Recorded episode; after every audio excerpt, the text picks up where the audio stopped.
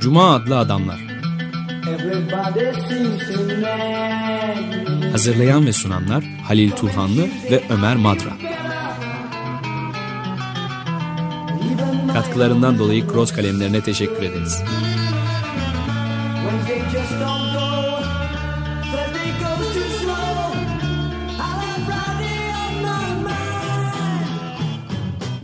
Merhaba Leyla, hoş geldin. Teşekkürler. Bugünkü programın konusu kötülük. Çok iyi bir konu değil, iç açıcı konu değil ama kötülük de çok rastlanan bir şey. Hannah Arendt'in gençlik yıllarından ölümüne değin çok kafasını, zihnini kurcalayan bir konu aslında ve 1945'ten sonra felsefenin ana konusu kötülük olacak demiş. Önceleri radikal ve mutlak kötülük kavramlarını kullanmış. Daha sonra kötülüğün daha da yaygın olduğunu, sıradan olduğunu ve sıradan kötülük kavramına dönüştürmüş onu. Bu arada tez hocası olan Karl Jaspers'la mektuplaşmalarında bu düşüncesindeki değişimde büyük rolü var. Önceleri Holocaust'un, Nazilerin yaptıklarının Batı'da kötülüğü açıklamak için kullanılan günah ve suç kavramlarıyla birlikte anıldığını kötülüğün, ama Holocaust'un getirdiği kötülüğün günah sayılamayacağını, günahkar bir Nazi'den söz edilemeyeceğini. Çünkü günahı aşan bir şey var orada, on emirde, kutsal kitaplarda. Ve hatta ceza yasalarındaki suç karşılığı, herhangi bir suçun, sıradan bir adam öldürme olayı da değil. Hiçbir adam öldürme olayı sıradan değil ama tekil bir öldürme olayı da değil. Sistematik cinayetler söz konusu böyle. Bir kimseyi sadece Yahudi olduğu için öldürüyorsunuz. Bir kimseyi sadece siyah olduğu için öldürüyorsunuz. Sistematik soykırımların, etnik temizliklerin karşılığını da ceza yasalarında bulunamayacağını söylüyor. Bunun radikal, olağanüstü bir kötülük olduğunu söylüyor. Ama hocası Jaspers öyle düşünme işte diyor ona. Çok daha bilge genç öğrencisi karşısında, Hannah Arendt karşısında öyle düşünürse, olağanüstü olduğunu söylersen ki bu kötülüğü, yaptıkları kötülüğü, onların istediklerini vermiş olursun onlara. Onlar kendilerini mitleştirmek istiyorlar diyor. Bu sıradan bir kötülük diyor. Daha sonra aradan zaman geçtikçe galiba haklısınız siz diyor hocasına. Bu bir kötülük, sıradan bir kötülük diyor. Şimdi bu kitap sıradan kötülük kavramının, kötülüğün sıradanlığı kavramının bir kitabının da başlığı zaten. Eichmann duruşmasının, İsrail'de yargılanan Eichmann'ın duruşmalarını izliyor Hannah Arendt ve bu kitabı az sonraki künyesinde vereceğiz. Bu programda çok atıfta bulunacağımız bu kitabı yazıyor. Arendt'in en çok tartışılan ve yanlış anlaşılan bir kitabı aslında. Yahudi kuruluşlarından da ağır eleştiriler alıyor. Hatta Yahudiliğini inkar ettiğini varan suçlamalarda bulunuyor. Oysa işte öyle değil. Hannah Arendt bir belirli bir soruna çok değişik katlardan bakabilen ve bir belirli bir sorunu farklı perspektiflerden yaklaşabilen bir düşünür. Burada hukuk yönü de çok ağır basarak Eichmann'ın yargılanmasını ele alıyor. Duruşmaları dediğim gibi izlemiş. Eichmann'ın bir kere kaçırılışı, Arjantin'den İsrail'e getirilişi, daha sonra yargılanışı. Eichmann Yahudilere karşı suç işlemekle suçlanıyor, itham ediliyor. Oysa Yahudilerin şahsında insanlara karşı bir suç işlemişti Eichmann diyor Hannah Arendt ve bunu uluslararası bir mahkemede yargılanması daha doğru olurdu diyor. Evet, her zaman olduğu gibi çok doğru bir, yani genel doğru gibi kabul edilen şeyin arkasındaki asıl şeyi bir şaşmaz pusula gibi bu görmüş tabii Hannah Arendt yani. Bu eleştiriyi derinleştiriyor da aslında. Nürnberg mahkemelerini de eleştiriyor. Yani Eichmann duruşması Nürnberg mahkemelerinin bir uzantısı. Çünkü orada da Londra Anlaşması'na göre kurulan, bir tüzükle kurulan, daha sonra bu uluslararası askeri mahkeme dedikleri galip devletlerin bir mahkemesiydi diyor. Orada yeni suç tanımları da getiriyor. İşte insanlara karşı suçlar, savaş suçları. Savaş suçları uluslararası hukukta var. Yani bir savaşın nasıl yapılacağına dair yazılı olmayan kurallar var. Ama daha sonra bu mahkemede Nazileri yargılamak için savaş suçlarının kodlandırılması, yani uluslararası yazılı hukuk haline getiriliyor. Ama bunların da çok sorunlu olduğunu söylüyor Hannah Arendt. Yani örneğin insanlara karşı suç tanımının savaşta galip gelmek için mücadele eden taraflardan birinin biraz aşırılığa kaçmış olması, muzaffer olmak için biraz fazlaca adam öldürmüş olması gibi. Bu kadar basit değil insanlara karşı işlenen bir suç. Burada az önce söylediğim sistematik cinayet var. Bir kimse, özellikle Holocaust'ta. Savaş suçu denildiğinde ise savaş suçunu sadece Almanlar işlemediler. Eğer galipler de işlemişlerdi. Yani müttefikler de savaş suçu işlemişlerdi. Alman şehirlerin savaşın sonunda Coventry'ye misilleme olarak Dresden'in bombalanması ve sonunda da atom bombası atılması. Yani öyle bir silah ki bu sivil halkın üzerinde etkisinin olmaması mümkün değil. Dolayısıyla savaş suçunu işleyenler müttefikler saflarında da var. Müttefikler de işlemişlerdi. Nürnberg mahkemeleri de muzaffer olan tarafın kendi ölçülerini göre bir yasalar yapması ve bunları uygulaması. Dolayısıyla sonuç hiç çok da tatmin edici değildi diyor. Üstelik Eichmann olayında Arjantin'den kaçılmasını devletsiz orada bulunuyor. Yani Eichmann Arjantin'le İsrail arasında herhangi bir suçların iadesine dair ilişkin bir yasa yok. Arjantin'de Nazileri gerçekten de kolluyor. İkinci Dünya Savaşı'nın üzerinden 15 yıl geçtikten sonra bütün suçların zaman aşımına uğradığına dair ilişkin bir yasa varmış Arjantin'de. Buna göre onun içinde hepsi büyük elebaşlarının, Nazilerin, kurtulabilenlerin savaştan filan orada yani büyük ölçüde Arjantin'de bu yasal boşluktan yararlanıyorlar. Mengele Doktor Mengele başta evet. Almanya talep etmiş ama alamamış mesela. Ama buna rağmen İsrail böyle bir talepte bulunabilirdi. Arjantin büyük bir ihtimalle vermeyecekti ama böyle bir talepte yine de bulunmalıydı diyor. Evet. Arendt. İkincisi bir başka itirazı Almanya'nın kendi vatandaşı olmasına karşın Eichmann'ı iadesini istememiş olması. Burada sorun evet. Alman yakalandığında artık Almanların bu yargılanmanın tekrar bir anti-Alman rüzgarı estireceğinden korkuyoruz demişler Alman yetkililer. Aslında hala Eichmann'ın yargılandığı 60'larda Almanya'da polis örgütünün içerisinde, yargı organının içerisinde savcılar, yargıçlar, Nazi Almanya'sında görev yapmış pek çok kişi vardı. Yani şeyde de öyle tabii yani Amerika Birleşik Devletleri ondan sonra bu Gladio evet. şeklinde örgütlenecek yani komünistlerin işte 2. Dünya Savaşı'nın hemen arkasından komünistlerin ve sol muhalefetin evet. yükselmesi karşısında onları iyice bastırıp kendi istediği müttefik yönetimler gelmesini sağlamak için de en önemli Nazileri Nazi kasaplarını filan CIA üstlendi, ve kullandı ve Avrupa'da da kullandı. Hı. Hatta Türkiye'de Soğuk Savaş sırasında. Evet, Türkiye'de de evet. Yani Milli İstihbarat Teşkilatı'nın teşkilatlandırılmasında da en önemli rolü oynayanlardan biri Geylen adlı bir evet. Nazi evet. Subayı. İstihbaratçısı yani. Bir şey daha söyleyeceğim. Aslında 1968'deki öğrenci muhalefetinin taleplerinden bir tanesi Almanya'nın Nazilerden yani Alman toplumunun Nazilerden arındırılması, Nazilerin yargılanmasıydı. Böyle bir talepleri de vardı. Pek çok yöntemleri eleştirilebilir mi? Baader-Meinhof'un da böyle bir talebi vardı aslında. Evet. Yani tabii. Ama daha geniş öğrenci kitlesinde şey vardı. Evet yani pardon sözünü keserek Almanya'nın Eichmann'ı kendi vatandaşı olarak geri talep etmemesi büyük bir işte asıl hukuk, vicdan ve adaletin yerini siyasi kaygıların aldığını gösteren en iyi örneklerden biridir evet. yani. Evet. Başka bir şeyi kullanıyor yani Eichmann. Evet. Holocaust tarihçisidir mesela Marcuse'nin torunu Harold Marcuse.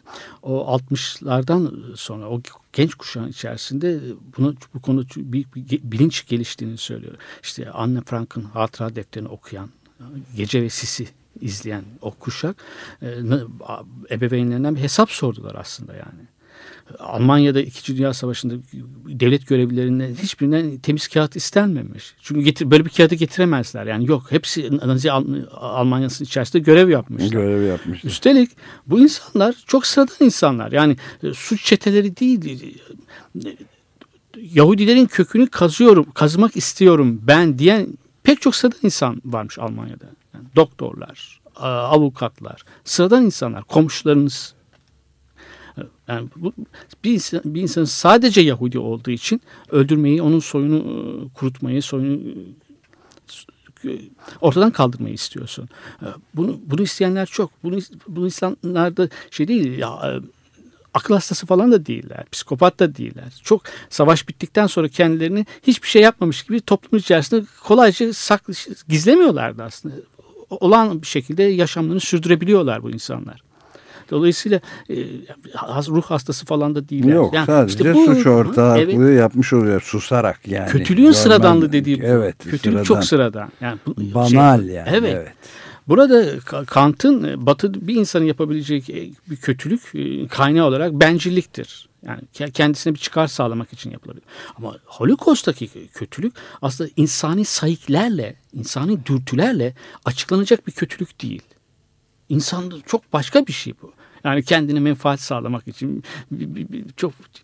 O da bağışlanmaz bir kötülük. Onun da cezası mutlaka almalı ama insan anlayabiliyorsun. Evet. Bunu anlayamıyorsun. İnsan, kavramsallaştırabiliyorsun. Evet, çok kavrayabileceği bir şey değil. O baştaki radikal kötülük dediğin, mutlak kötülük dediğin sonunda aklı yatıyor hocasıyla mektuplaştıktan sonra ve evet sıradan galiba diyor bu kötülük sıradan. Evet. Çok, ama sıradan olması da kötü. Daha korkutucu kötü. Tabii asıl o çünkü o zaman artık başka bir boyut kazanıyor. Kozmik bir boyut kazanıyor. Yani bunun yalnız toplumsal değil adeta biyolojik bir şey kökenini bile araştırmaya başlayabilirsin. Bu kötülük nereden geliyor içimizdeki her insanda olan diye. Evet, peki bir ara verelim herhalde bu noktada. Patti Smith, Changing of the Guards adlı parçayla ona kulak veriyoruz.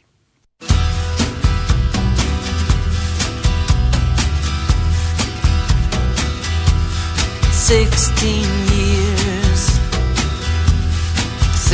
16 banners united over the field.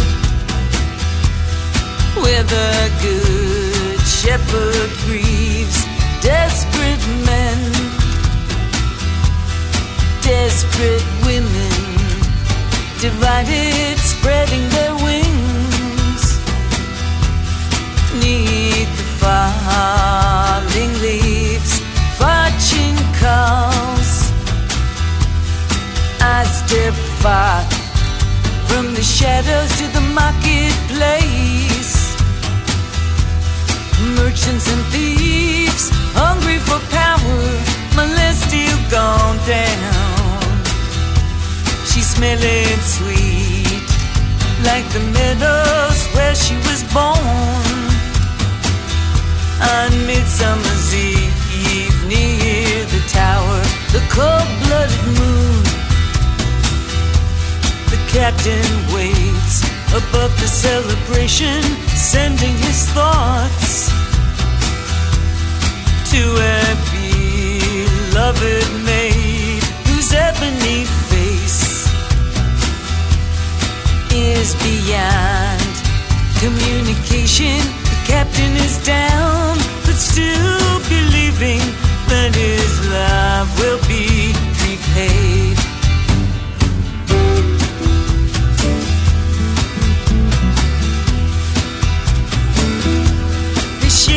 Her head, she was torn between Jupiter and Apollo. A messenger arrived with a black nightingale. I seen her on the stairs, and I could not help but follow her down past the fountain where they lived. Did her bell, I stumbled to my feet. I rode past destruction in the ditches with the stitches still mending 'neath the heart-shaped tattoo. Renegade priest and treacherous young witches were handing out the flowers.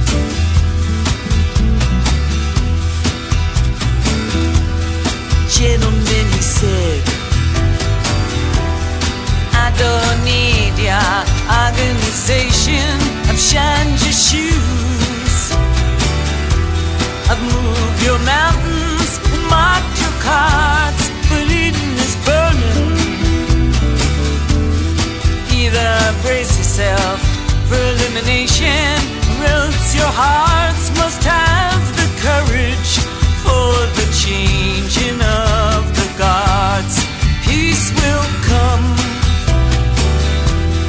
with tranquility and splendor on the wheels of fire, but will bring us no reward when our false idols fall and cruel death surrenders with its pale ghost retreating between the king and the queen of swords.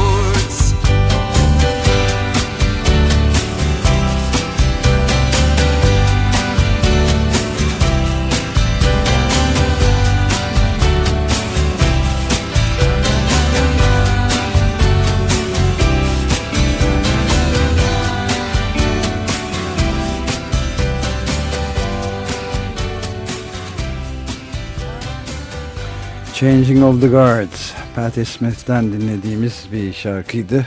Bununla devam etti programımız. Cuma Adlı Adamlar'dayız. Açık Radyo 94.9 ve Cuma Adlı Adamlar programında Ali Turhanlı ile ben Deniz Ömer Madra kötülük meselesi üzerinde konuşuyoruz. Elimizde iki kitap var, oradan kalkarak bazı şeyler söylemeye çalışıyoruz. Biri Hannah Arendt'in Kötülüğün Sıradanlığı, Adolf Eichmann Kudüs'te başlığını taşıyan Metis Yayınları'ndan yayımlanmış ünlü kitaplarından biri. Felsefeci ve aktivist de diyebiliriz Hannah Arendt'in 1963'te yazmış olduğu, 64'te ve fakat birinci basımı Türkçe'de Aralık 2009'da yapılmış olan Özge Çelik Türkçeleştirmiş Metis kitaplarından. Bir de gene aralarında Hannah Arendt'in de bu kitabının, daha doğrusu bu kitabında ele aldığı kavramları da içeren radikal kötülük üzerine bir derleme, bir felsefi sorgulama daha doğrusu.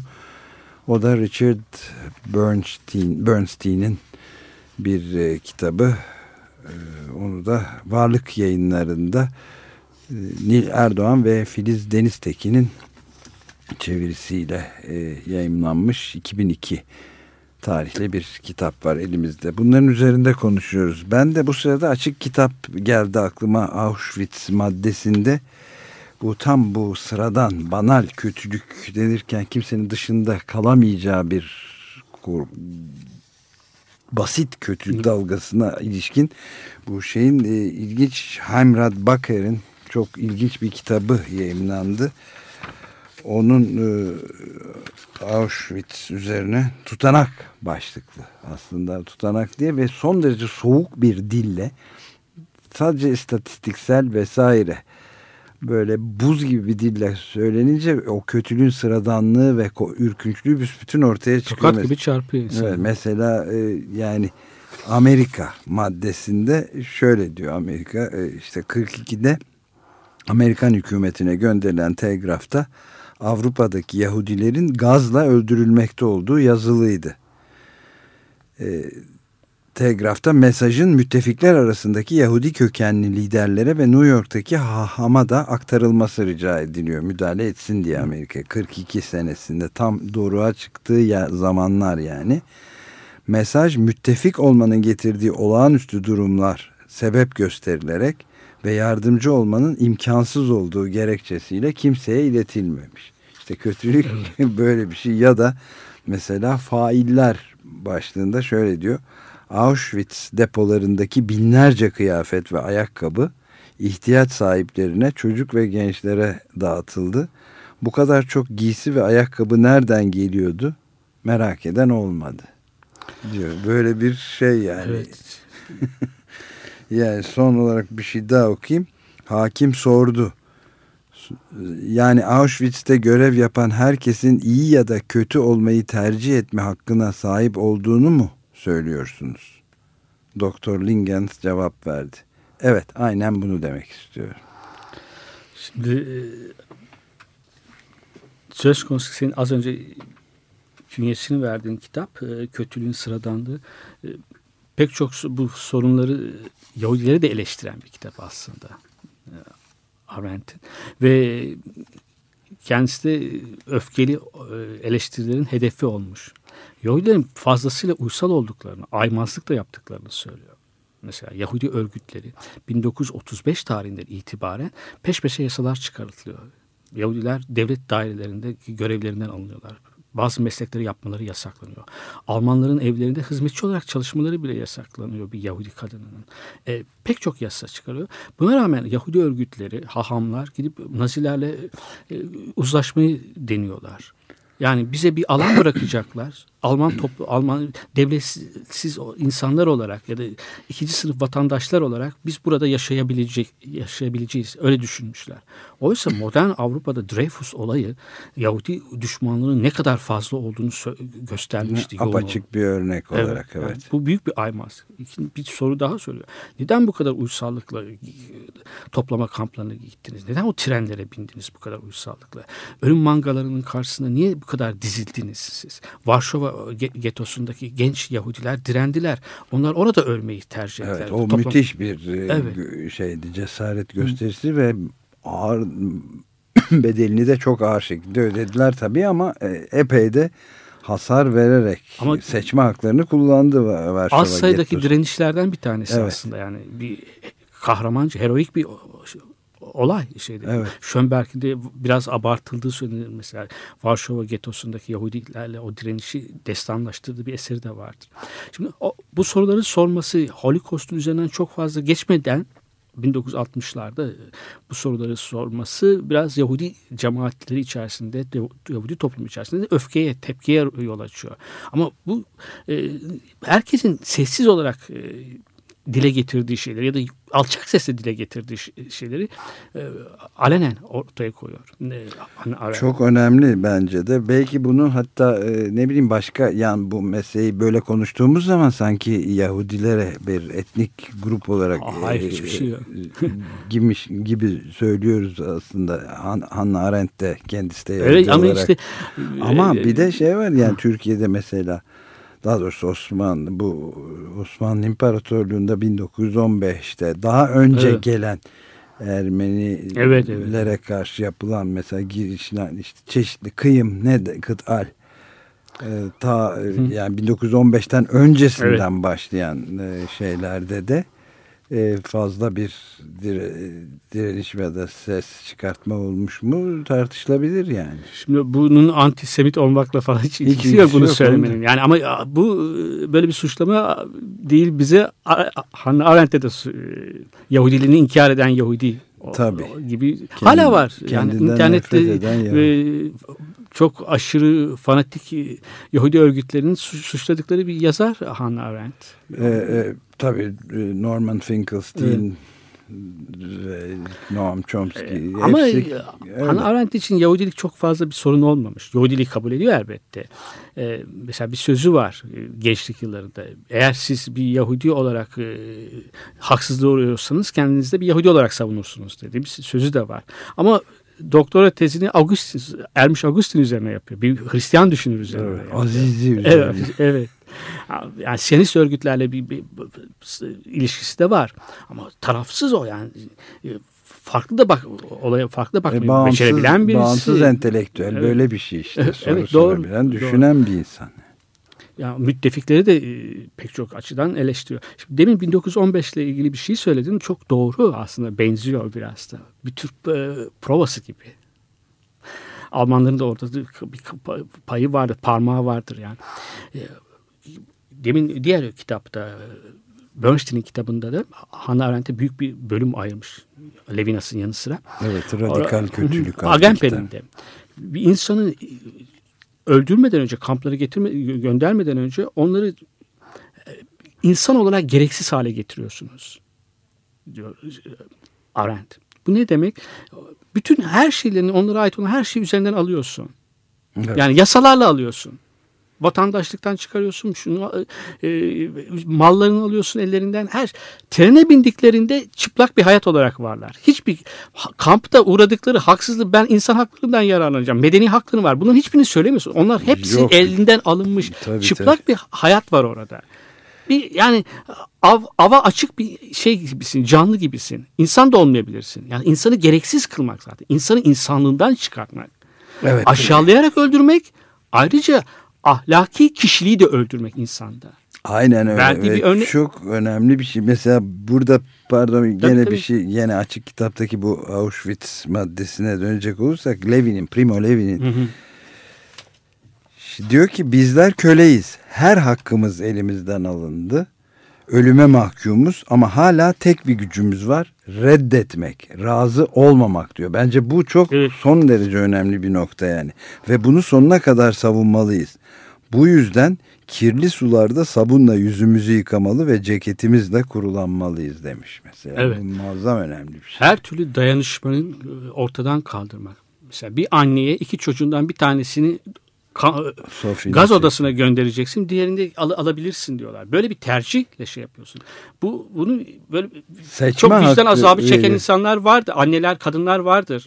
Ama orada artık vicdan denen o kararı verirken vicdan diye bir şey ortada olamaz zaten. Ahlaki kişiliği öldürüyor. Yani Auschwitz'e getirilen trenler dolusu insan ayakta beklerken mesela işte demin adını da ettiğimiz Doktor Mengele ıslık çalarak aralarında dolaşırmış onların ve hayatta kalacaklar sola, gaz odasına gidecekleri sağa ayırarak böyle bir seçme hakkı. Evet.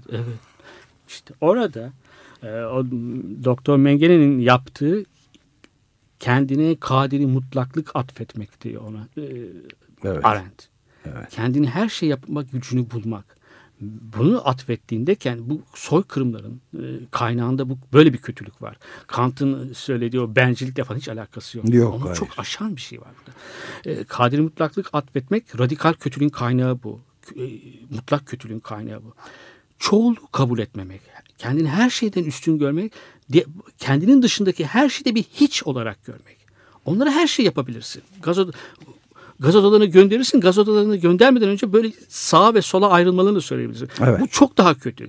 Doğrudan gaz odalarına gidin demek kadar kötü bir şey bu. Belki de ondan da kötü. Evet. İnsanları sıraya ayırmak. Bir anneye iki çocuğundan birini ver. Biri gaz odasına gidecek, biri sende kalabilir demek. Evet. Yani yaratan ve yok eden kudret oluyor. Yani tanrısal bir güç, tamamen uhrevi büyük bir güce sahip, semavi bir güce sahip olmuş oluyor. Kendinin dışında hiçbir insanın varoluşunu tanımamak demek. Varoluş hakkını tanımamak demek. Onlara her şey yapabilirsin. Kadir mutlak olarak görmek. Ve diğer insanları gereksiz hale getiriyorsun. Onları. Evet. Arendt'in söyledikleri bu kötülükle ilgili olarak. Ama dediğim gibi radikal kötülük kavramını daha sonra tez hocası olan Karl Jaspers ile yazışmalarında daha ikna oluyor ve gerçekten böyle. Yani insan bu mu sorusuna başka bir türlü cevap veriyor. Daha doğrusu cevabı çok hakikaten sıradan, yani bu kötülük. O Naziler, Eichmann'ın işbirliği yaptığı insanlar sıradan Almanlar. Az önce de söylemiştim. Sıradan Alman toplumu içerisinde kolaylıkla savaştan sonra var olabiliyorlar. Aileleri var, çocukları var, sevgilileri var, meslekleri var. İşlerine gidip geliyorlar. Yani o geçmişi hatırlamıyorlar. Hatırlamak bile istemiyorlar. Kimse de onları hatırlatmıyor. O toplumun içerisinde sanki hiçbir şey olmamış gibi yaşantılarına devam edebiliyorlar. Alman toplumu korkunç olan bu. Fransa'da da böyle. Çok işbirlikçileri var. Hiçbir şey olmamış gibi yıllar sonra çıkıyor işbirlikçi oldukları insanların. Kendilerini kolayca saklayabiliyorlar. Hiç kimse onların böyle cinayet işleyecek bir insan olduğundan şüphelenmiyor. Kendini kolayca saklayabiliyorsa çok normal bir insandır bu. Evet, ve bu söylediğinin uç noktalarından biri de yani olabilecek en absürt bulduğum noktalardan biri Birleşmiş Milletler gibi işte bütün insanlığı temsil edecek birlerin başına getirdi. Evet. Genel Sekreter Kurt Waldheim bir Nazi subayıydı. Çok, ve gizlediler bunu yani. Evet, ve çok, bütün dünya, çokmuş. Yani Alman toplumunda çok.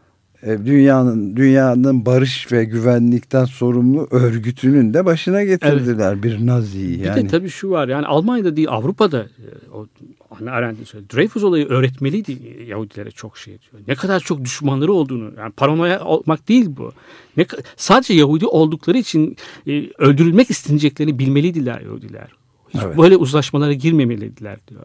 Yani bunu demin de söyledim. Bunu söylemek antisemitizmle falan hiç ilgisi yok. Hatta ben bir şey daha, bir anekdot. Tabii. Açık Radyo'da yeni bin yıl için programlar hazır. Herkes yeni bin yıl programını, konusunu yeni bin yıla seçmişti. Ben o zaman harita metot defterinde müzik yaparken Holocaust'u 20. yüzyılın en önemli olayı saymıştım. Olumlu ya da olumsuz anlamda. Schönberg'in demin andığımız o Varşova getosundaki Yahudi. Evet. Şimdi aklıma gelmedi ama çalmalıydım. Sir Michael Tippet'ın zamanımızın çocuğu. O da bir Alman diplomatı öldüren bir genç Yahudinin hakkında bir şeydir, eserdir. Onu da çalmalıydım yani. Evet. Yani şeyde mesela Amira Hass var. Evet. Bu Haaretz'in Filistin'de çalışan tek gazetecisi, sürekli olarak oradan şey yapıyor. Kendisiyle radyoda da konuşma fırsatımız oldu. Çağın bence önemli meslektaşlarımızdan biri, önde gelen. Onun anlattığı bir hikaye. Annesi onun kampta kurtulanlardan birisi ve çok önemli bir, onun hakkında da önemli bir kitap yazmıştı. Bir yerde şeyi anlatıyor Amira Hass'ta. Diyor ki annemi en çok etkileyen şeylerden biri işte o kamplara, trenlere, yük trenlerine, hayvan yük trenlerine filan bindirip götürülürlerken bu Auschwitz'e ve diğer Dachau'ya filan, oradaki seyreden toplanmış seyreden insanların o bakış, işte asıl o bitirir diyor. Bakış öldürdü diyor. Evet, bakış öldürdü diyor. Çünkü bakarken görmüyor bile onları. Böyle bir hakikaten yük vagonunu seyrediyor. Yük vagonun içindeki balyaları seyredermiş gibi bakıyorlar ve tek kelime etmeden. Onu asla unutmamış yani. İlginç. Böyle bir parça daha çalalım istersen. Evet. Burada Fugazi'ye geçiyoruz şimdi de. Waiting Room, bekleme odası adlı parça.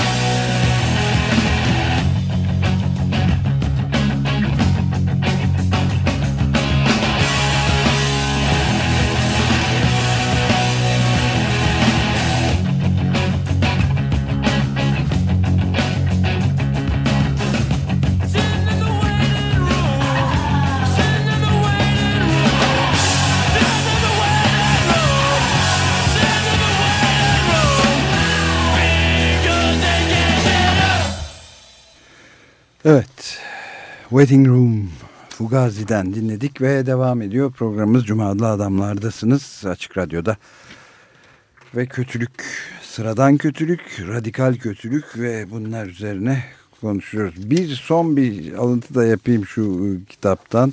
Tutanak adlı Heimrad Baker'in derleme kitabı. Dünya Yayınları'ndan 2005'te yayınlanmıştı o da.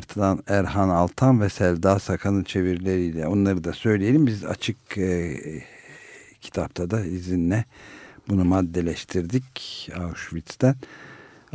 Auschwitz olarak. Burada bir de ilginç bir şey var. Neden diye bir başlık var. Susamıştım diyor. Pencerenin hemen dışında bir buz sarkıtı gördüm. Koparmak için elimi uzattım. Kapıdaki asker beni durdurdu. Neden diye sordum. Asker cevap verdi. Burada neden diye bir şey yoktur. Bu kadar basit işte. Evet, yani nasıl? Orada hiçbir hakkın yok. Evet. Orada sadece çıplak bir hayat var. Her şeye, aşağılanmaya, eziyete, zulme, işkenceye açık bir insan bedeni var orada. Bir de Almanya'da gerçekten akıl almaz bir biçimde Alman toplumunda 2. Dünya Savaşı'nda yönetenler de eski Naziler. Yani Hür Demokrat Parti'nin önde gelenleri içerisinde siyaset yapanlar, Nazi rejimin içerisinde görev yapmış çok insan var. Ve o zaman bir açıklama var. Naziler Alman toplumu içerisinde azınlığı oluşturuyorlar diyor. Hayır, çok yani Eichmann da söylüyor. Ben çok önemli bir görev almadığını söylüyor. Olabilir ama ölüm makinesi küçük görevlerden oluşuyor zaten. Aynen öyle. Herkes yani bir imza atıyor. Trenlerde kimlerin gideceğini, ölüm gaz odalarına kimlerin gideceğini, nakillerin nasıl yapılacağına dair basit kararlar alıyorsun. Böyle ufak karar zincirleri. Evet, çok basit bir istatistiksel bilgilerden ibaret. Yani gaz odası var. Onun bitişiğinde krematoryum var, fırın var. 24 saat içinde 1440 cesedi yakma kapasitesine sahip bir günde gaz odasının girişinde bir de soyunma odası var. Evet. Bu kadar basit bir gerçek işte. Orada elbiselerini, ayakkabılarını, ne varsa çıkarıyorsun, giriyorsun. Ama çok da son derece yani insanın aklı gözünün önüne geldiğinde de korkunç bir şey bu. Çok büyük bir korku. Akıl almaz bir şeyi, vahşeti çok doğal bir biçimde yapılması, ifa edilmesi, evet, aşamalardan geçilmesi ve bu insanların belki de bundan dolayı yani o ufak büyük zulmün küçük ortakları oluyorlar. Kendini Eichmann'ın söylediği gibi ben çok değilim yani, hatta bana Yahudi düşmanı bile denilmez. Dostlarım arasında çok Yahudiler vardı. Hiçbir zaman Yahudilere düşmanlık beslemedim. Kendisinin eğitimi konusunda abartılı bilgiler vermiş. Birçok yalan söylemiş. Başarısız bir adam. Aslında babasının olmak istediği hiçbir zaman oğul olamamış. Böyle birisi ama doğru, sıradan da bir görevlisi. Tamamen aslında öyle ama o levye gibi işte. Evet ama böyle sıradan insanlar katılmasalar o makine işlemeyecek. Giyotini indiren levye, celladın ya da işte şeyin düğmesine basan, gaz odasında zehirli iğneyi enjekte edecek düğme gibi bir şey insan yani. Arendt'in bu kötülük kavramlarını ele alırken yaptığı şey sadece Holocaust'u dikkate almıyor. Evet, Holocaust onun gündeminde ama bütün totaliter rejimleri de dikkate alıyor. Stalin'in Rusya'sında ele alıyor. Nazi rejimini. Bütün Gulag'ları da dikkate alıyor. Ve bu yüzden de çok haksız biçimde, hiç hak etmediği bir biçimde soğuk savaş ideoloji olduğu da söylenmiştir. Ama alakası yok. İşte tabii yani böylesi insanların herhangi bir kesimin desteğini almasına imkan yok. Çünkü sadece gerçekten yana, düşünceden, serbest çok düşünceden bir şey yana. Yani evet, hiç kimsenin adamı olmamak. Ben Pasolini'nin ilgili birkaç yazı okurken şey yapmıştım. Herkes ona düşman. Katolik kilisesi bir ara dost ama düşman. Komünist partisi düşman. Herkesin, hiç kimsenin arası iyi değil. Herkes onu dışta bırakıyor. Hiçbir bir yere ait olamıyor tam olarak. Hannah Arendt de öyle. Aynen, yani öyle, 20. geçtiğimiz yüzyılın en büyük siyaset felsefecilerinden bir tanesi. Evet. Ve çok az sayıda, çok fazla kadın yok aslında. Onlardan bir tanesi ama pek çok açıdan öncü bir kadın, evet, ama evet, o yüzden de tahammül edilemiyor işte. Totaliter rejimlerin özelliklerinden bir tanesi birey tekili tanımamak. Yani insanı tanımamak. Herkesi bir özle birleştirmek. Ama insan özel indirgenemeyen bir varlık. Herkes tekil. Burada Kant'ın kendiliğindenlik kavramını üzerinde duruyor. Onu çıkış noktası olarak alıyor. ölüm kamplarında, toplama kamplarında yapılanlardan bir tanesi ahlaki kişiliği öldürüyorsun, aşağılıyorsun. Ama bütün bunların sonucu insanın özgürlüğünün belirleyici niteliği olan kendiliğindenliği ortadan kaldırıyorsun. Kendiliğinden rasyonel bir fail olması hayatında, kararlar alabilmesi, istediğini yapabilmesi, başka insanlarla dilediğince ilişki kurabilmesi ve hepsinden önemlisi Arendt'in çok önem verdiği başlangıç yapabilmesi. İnsan başlangıç yapabilir. Daha önceden öngörülememiş bir şeyi başlatabilen, bir süreci başlatabilen bir varlıktır. Augustin o sözünü çok seviyor mesela. Başlangıç olsun diye insan yaratıldı.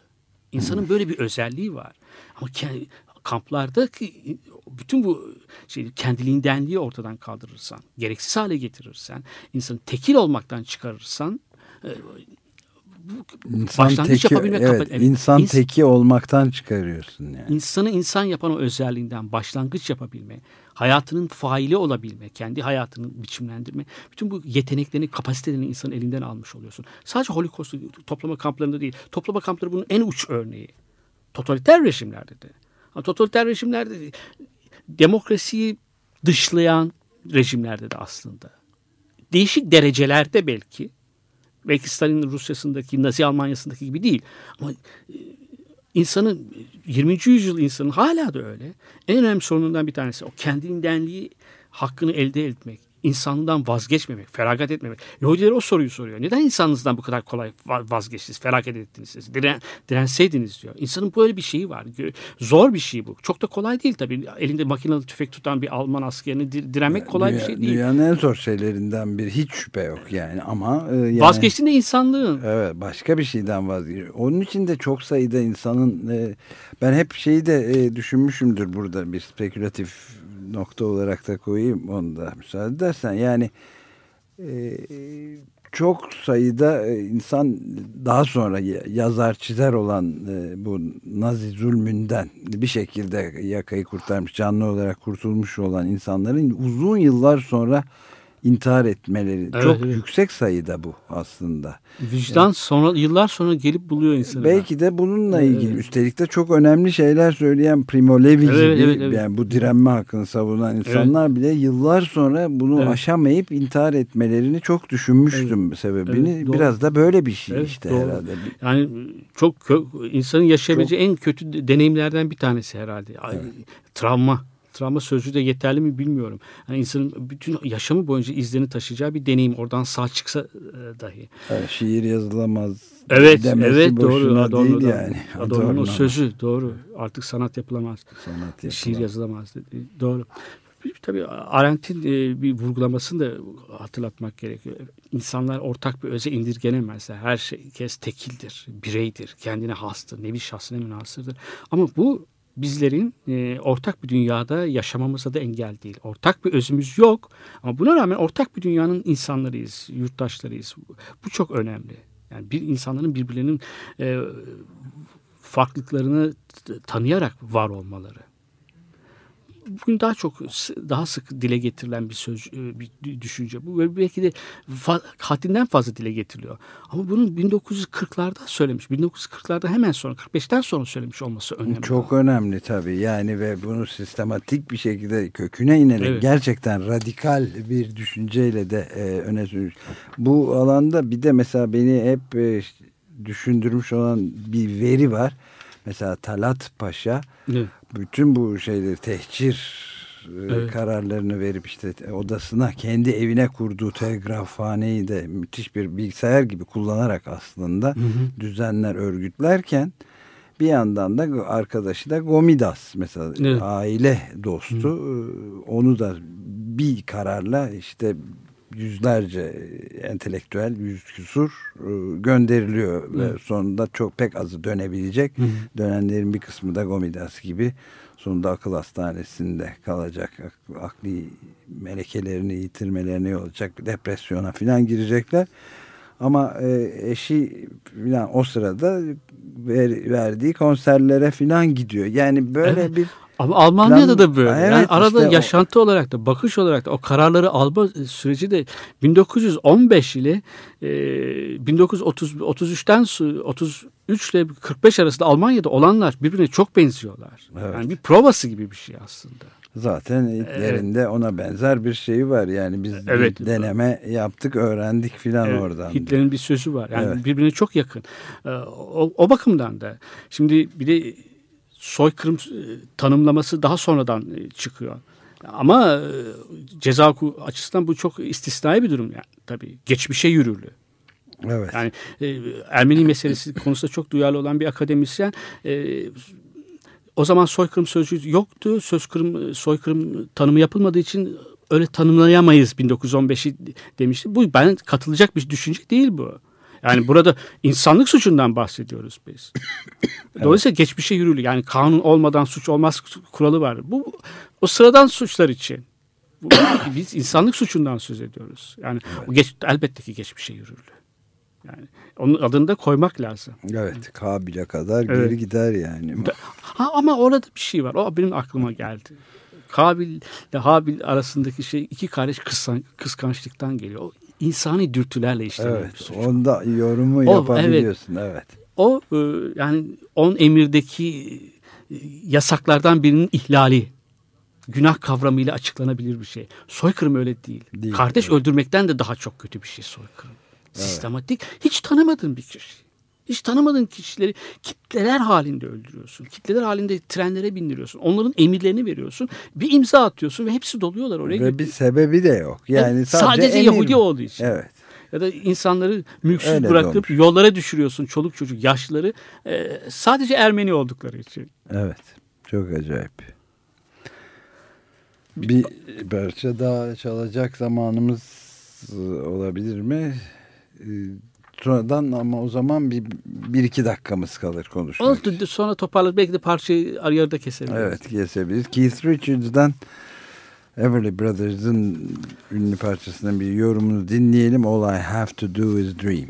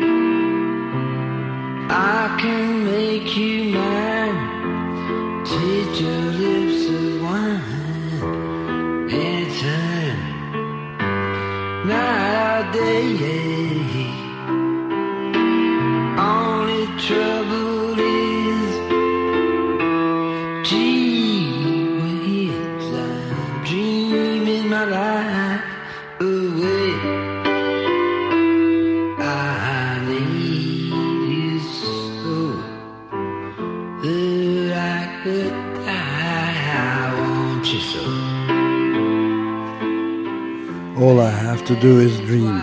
Yapacağım tek şey, yapmam gereken tek şey düş kurmak. Keith Richards'dan dinliyoruz bu bir cover. Evet, cover. Keith Richards'ın bir otobiyografisi yayınlandı geçtiğimiz aylarda. Ben otobiyografiyi okumadım ama otobiyografi yayınlanır yayınlanmaz bir kısmı, bir bölümü çok üzerinde duruldu. Kütüphanelerle ilgili. Rock yıldızı olmasaydım bir kütüphane memuru olurdum, kütüphaneci olurdum diye bir bölüm vardı. Evet, ilginç. Niye? Niyesini de kitabı okumadığım için ama kitabı okumadığım fakat YouTube'da bir saatlik bir söyleşi var. New York Halk Kütüphanesi'nin konu olmuş. Türkçesi. Aslında o kütüphanesi yazarları genellikle davet ediyorlar. Bir rock yıldızı pek rastlanır bir şey değil. Ve biletler de hemen bedava biletler dağıtılıyor. Hemen tükenmiş. Bill Clinton'dan daha önce tükendi diyor. Bir kez de Bill Clinton olmuş oraya şey. Bill Clinton'dan daha fazla. 5 dakika bilmem kaç dakika. 5 dakikadan da daha az şeyleri. Keith Richards. Neyse. Bu hiç şaşırtmadı beni tabii. Yani. Anthony de Curtis, rock yazarı ve akademisyen sorular soruyor Keith Richards'a. O kütüphaneyle ilgili yazdıklarından dolayı konuk oluyor. Neden bu kadar kütüphane memuru olmak? Senin sorduğun soruya. Benim çocukluğumda iki şey çok önemliydi demiş diyor. Birisi kilise, diğerisi kütüphaneler. Benim için ikincisi çok önemli. Birisi Tanrı'nın eviydi, diğeri insanlara aitti. Halk kütüphaneleri. Ben yıkıntıların olduğu bir İngiltere'de büyüdüm. Çocukluğum orada geçti. Savaşın her yere baktığımda barbarlığı görüyordum. İnsanlığın bunun çevremde bunların yapanın insan olduklarını.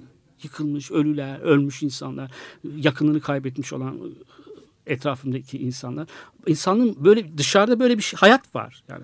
İnsanın barbar olabileceğini hatırlatan bir şey. Ama kütüphaneye girdiğimde insanların bambaşka bir şey yaratabileceklerini de görüyordum. İnsan hakkında iyimser olabiliyordum kütüphaneye girdiğimde. Medeniyet diyen şeye ben inanırım diyor o söyleşide. İlginç. İnsanların bunu yapabileceklerini görüyordum kütüphanede diyor. Evet, çok ilginç. Evet, bugün radikal kötülük, daha doğrusu kötülüğün sıradanlığı diyelim. Her ikisi de bu arada biri Hannah Arendt'in ünlü kitabı Adolf Eichmann Kudüs'te alt başlığını taşıyor. Metis'ten yayınlandı. Bir de Richard J. Bernstein'in Radikal Kötülük Bir Felsefi Sorgulama adlı alt başlığı olan kitabıyla, o da Varlık'tan yayınlandı. Bu ikisinden çıkarak işte gerek Hannah Arendt gibi siyaset felsefecilerinin gerekse Auschwitz gibi yerlerde neler yapıldığını da konuşarak gidiyoruz. Evet, şimdi radikal kötülük terimin üzerinde duruyor başlangıçta Arendt. İnsani sayıklarla açıklanamaz diyor. Ama aslında insani sayıklarla açıklanamayan, dürtülerle açıklanamayan bir kötülüğün sıradanlaşması. Yani kötülük sıradanlaşırken de yine insani sayıklarla açıklanamayan bir kötülükten söz ediyoruz biz. Evet. Yoksa ben insanın kendi şahsi çıkar sağlamak için yaptığı ufak tefek hesaplar falan değil bu kötü. Arkadaşına kazık atmak gibi. Ya da bir şey, kötü bir mal satmak. Bu da bir kötülüktür aslında. Zehirlenebileceğini bile bile insana bir bozuk bir şey satmak ya da ne bileyim yaptığım bir sözleşmeye uymamak normal hayatta, ödünç aldığım parayı vermemek. Bir tür şeyler olabilir. Bunlar da kötülük sayılabilir. Kötülük kavramı içerisine giriyor. Bunlar hepsi insanca şeyler. İnsan böyle şeyler yapar. Bunların karşılığında da ceza yasaları vardır. Hukuk mahkemelerine başvursun, ceza mahkemelerine başvursun. Hakkını alırsın, alamazsın ayrı, evet. Ama yani evet. Ama insani sayıklarla, dürtülerle açıklanamayan bir kötülük sıradanlaşırsa, bunu herkes yapabilirse, herkesten beklenebilir hale gelirse, çok sıradan insanlar da bunu bu kötülüğü yapabiliyorlar ise, böyle bir kötülüğün faili olabiliyorlarsa, işte o çok kötü. Evet, gerçekten yani. Burada Kant'ın salt aklın sınırları içinde dinde başlıklı makalesinde kötülüğün kaynağı bencilliktir diyor. Yani Kant kötülüğü böyle görüyor, bu kadar görebiliyor. Keşke insanlar bütün kötülükleri salt bencillikten kaynaklansaydı. Ama değil. Yani açıklanamayan şeyler. Başkaları bencillik niye kötü? Bir insanı araç olarak görüyorsun. Kendi bir insanı araç olarak görmek, onun insanlığından biraz daha eksiltmek, kendinden biraz daha eksik olarak görmek. Ama diğerinde insanı insan olarak görmüyorsun. İnsan olarak görmediğince ona her türlü kötülüğü yapabilirsin. Her türlü kötülüğü hedef olabilir o. Tabii canım, yani burada çok öte aşkın bir durum var yani. Evet, yani birisinde de bir insanı bencillikle yapılan kötülüklerde onu araç olarak gördüğünde onun onurunu çiğniyorsun aslında. O da kötü.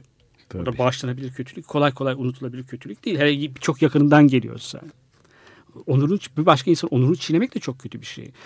Ama insan bunları yapabiliyor. Evet. Pek çok örneği var. Evet. Yani türlü kişisel çıkarlar için yapabiliyor. Ama diğer insani nedenlerle, insani gerekçelerle ya da sayıklarla açıklanamıyor. Ne kutsal kitaplarda karşılığı var ne de ceza yasalarında. Evet, yok. Hakikaten. Ya da en azından Hannah Arendt'in bunları yazdığı tarihte yoktu. Yoktu ve çok öncü bir düşünüre de bir şekilde yer vermiş olduk.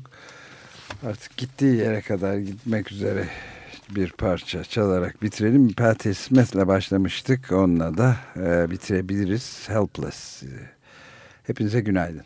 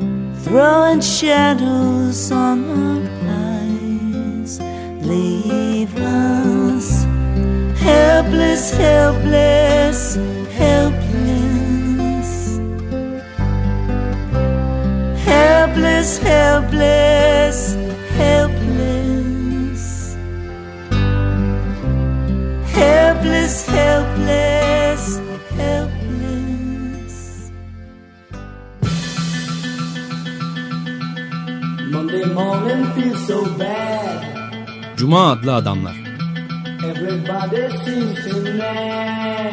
Hazırlayan ve sunanlar Halil Turhanlı ve Ömer Madra. Katkılarından dolayı Kroos kalemlerine teşekkür ederiz.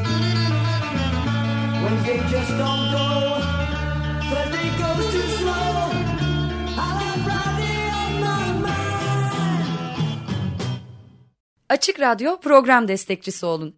Bir veya daha fazla programa destek olmak için 212 alan koduyla 343 41 41.